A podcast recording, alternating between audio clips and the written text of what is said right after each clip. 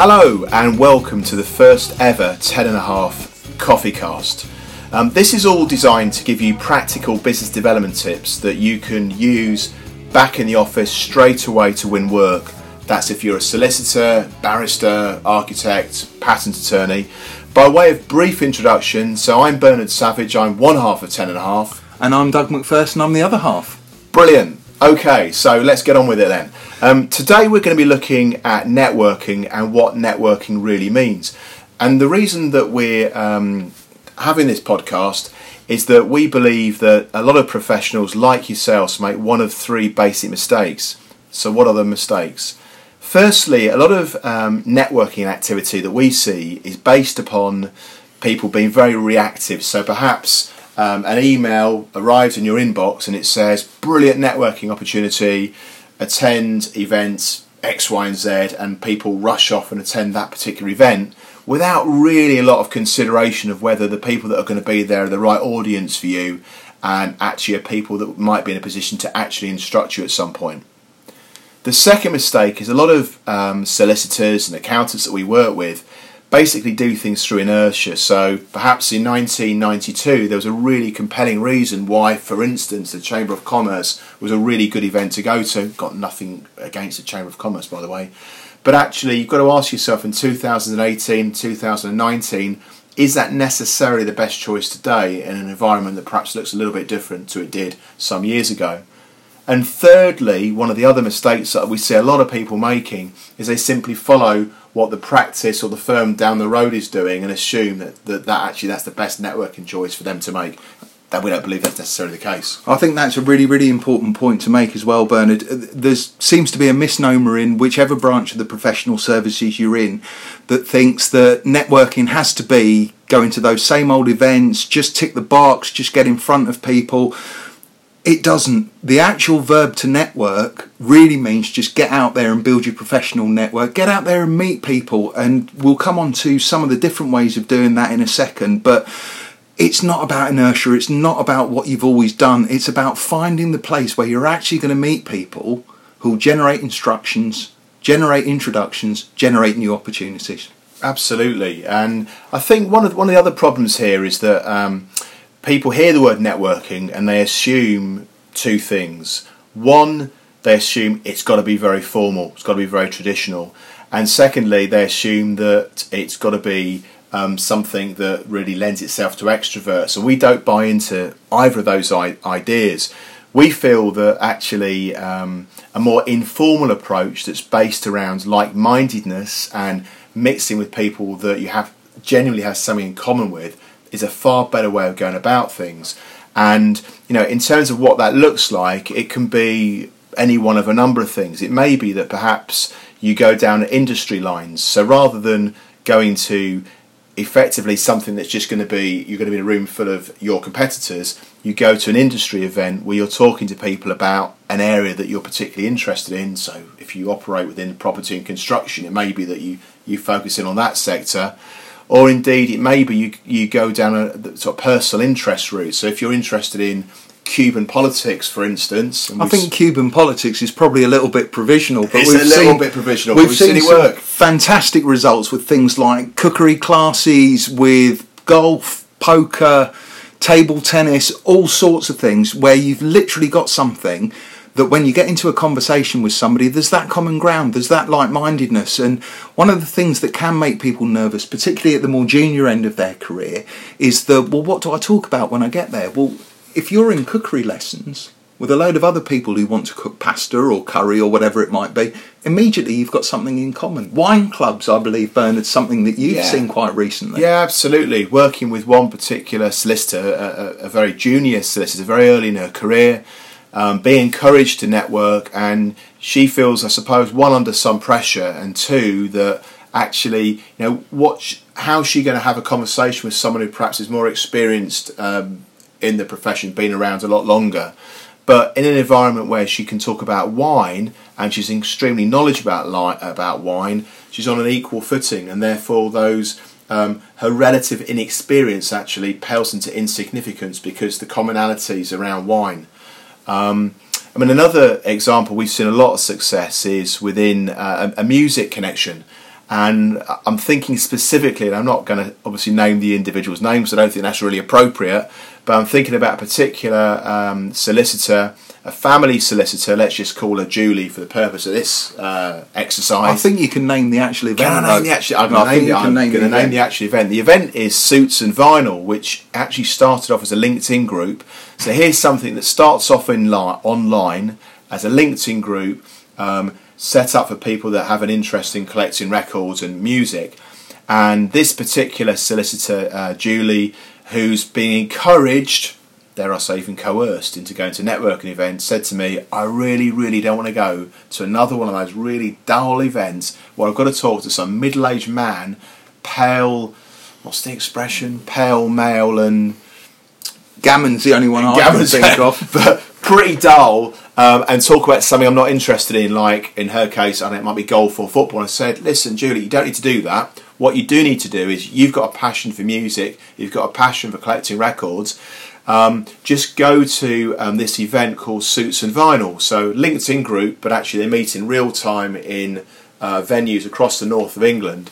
And so what she did was she went into a loft, she searched through a vinyl. In her case, she happened to select a record which happened to be Lloyd Cole and the Commotions and an album called Rattlesnakes, which, by the way, if you haven't heard it, you should listen to it because it's very good.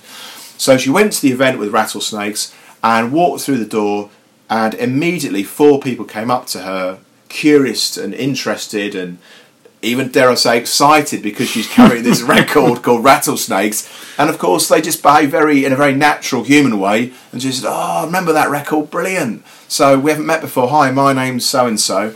She walked out of that event with four business leads. It's flabbergasted, couldn't believe how simple it was. All because of, in that case, it happened to be a record that other people could relate to. It But coming- broke the ice. Coming back to your three mistakes that a lot of people make when they're starting to get their, their feet on the, the networking ladder.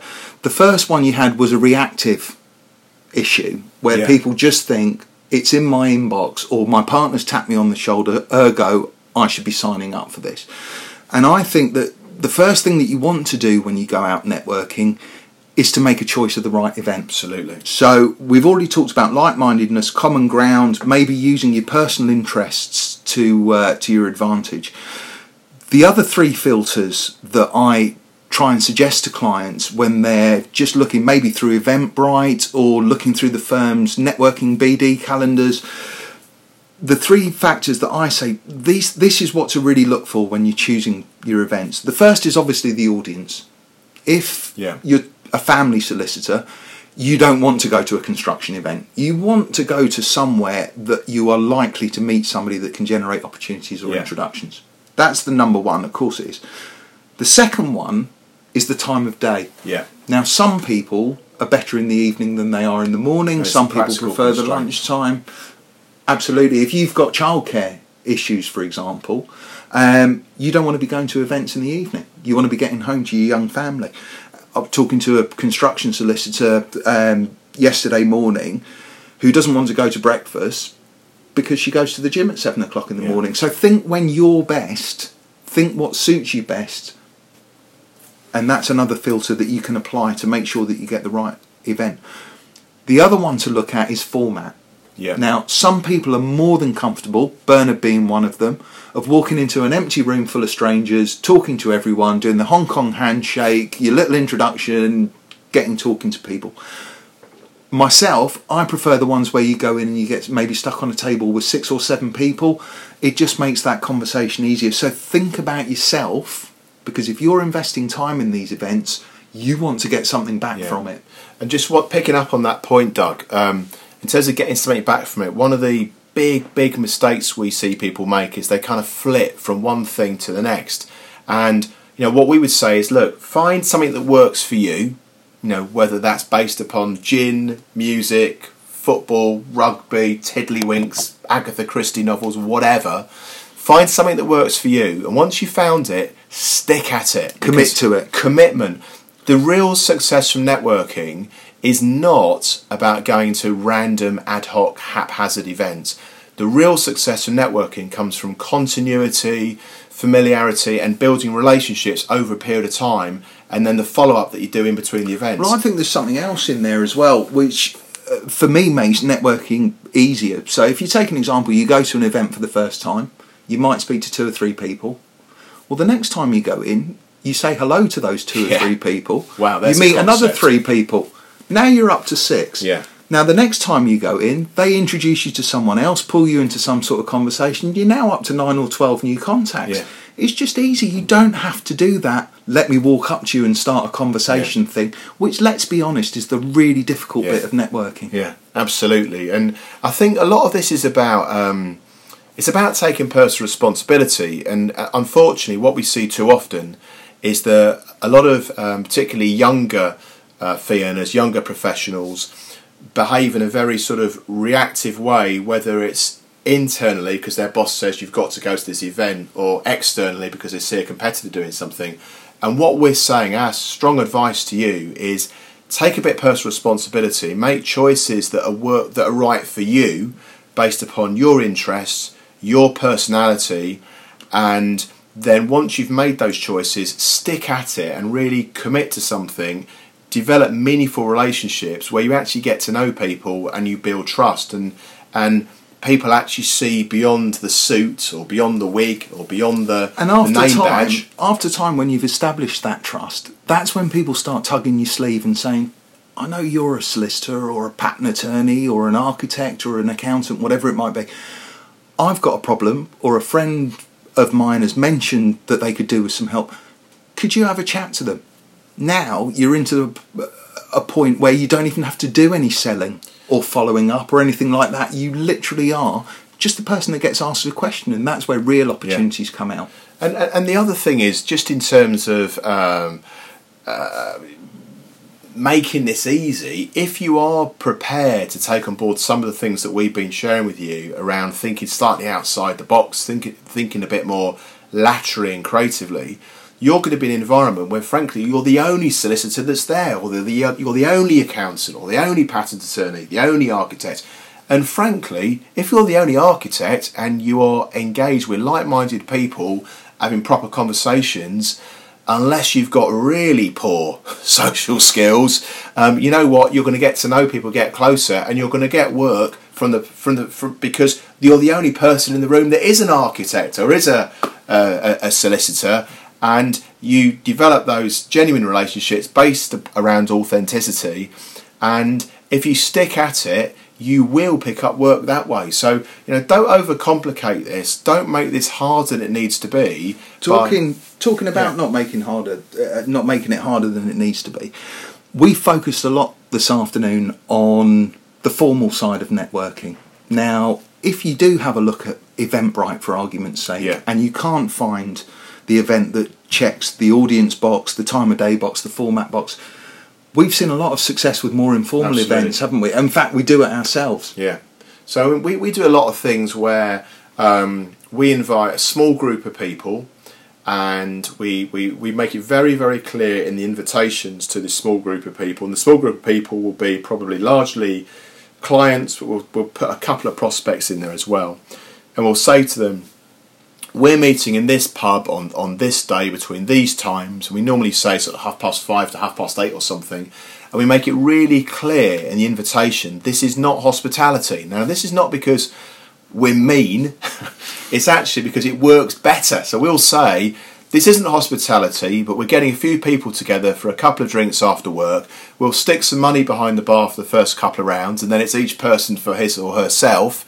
and, and, and that way, yes, it does actually mean that um, we're not going to be out of pocket, but actually it creates a better. Um, a better kind of mood because people feel that they're not being sold to. They're just in an environment where they're going to meet some some some other. They're going to meet some new people. They're going to reconnect with some existing people. It's very relaxed. It's very informal because there's only going to be I don't know six, seven, eight, maybe ten people there. People don't feel very intimidated.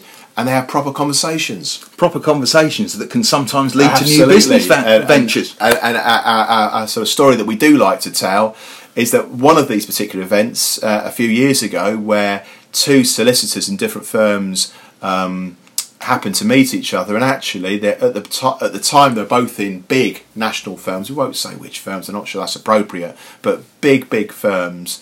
and actually they decided that um, to leave their respective law firms and set up a business. And to this day, this is what five, six years on now. There is a corporate boutique. They've got three times the head count, and they're doing extremely well. Thank you very much. So you never know what the uh, the outcome of these uh, informal conversations are.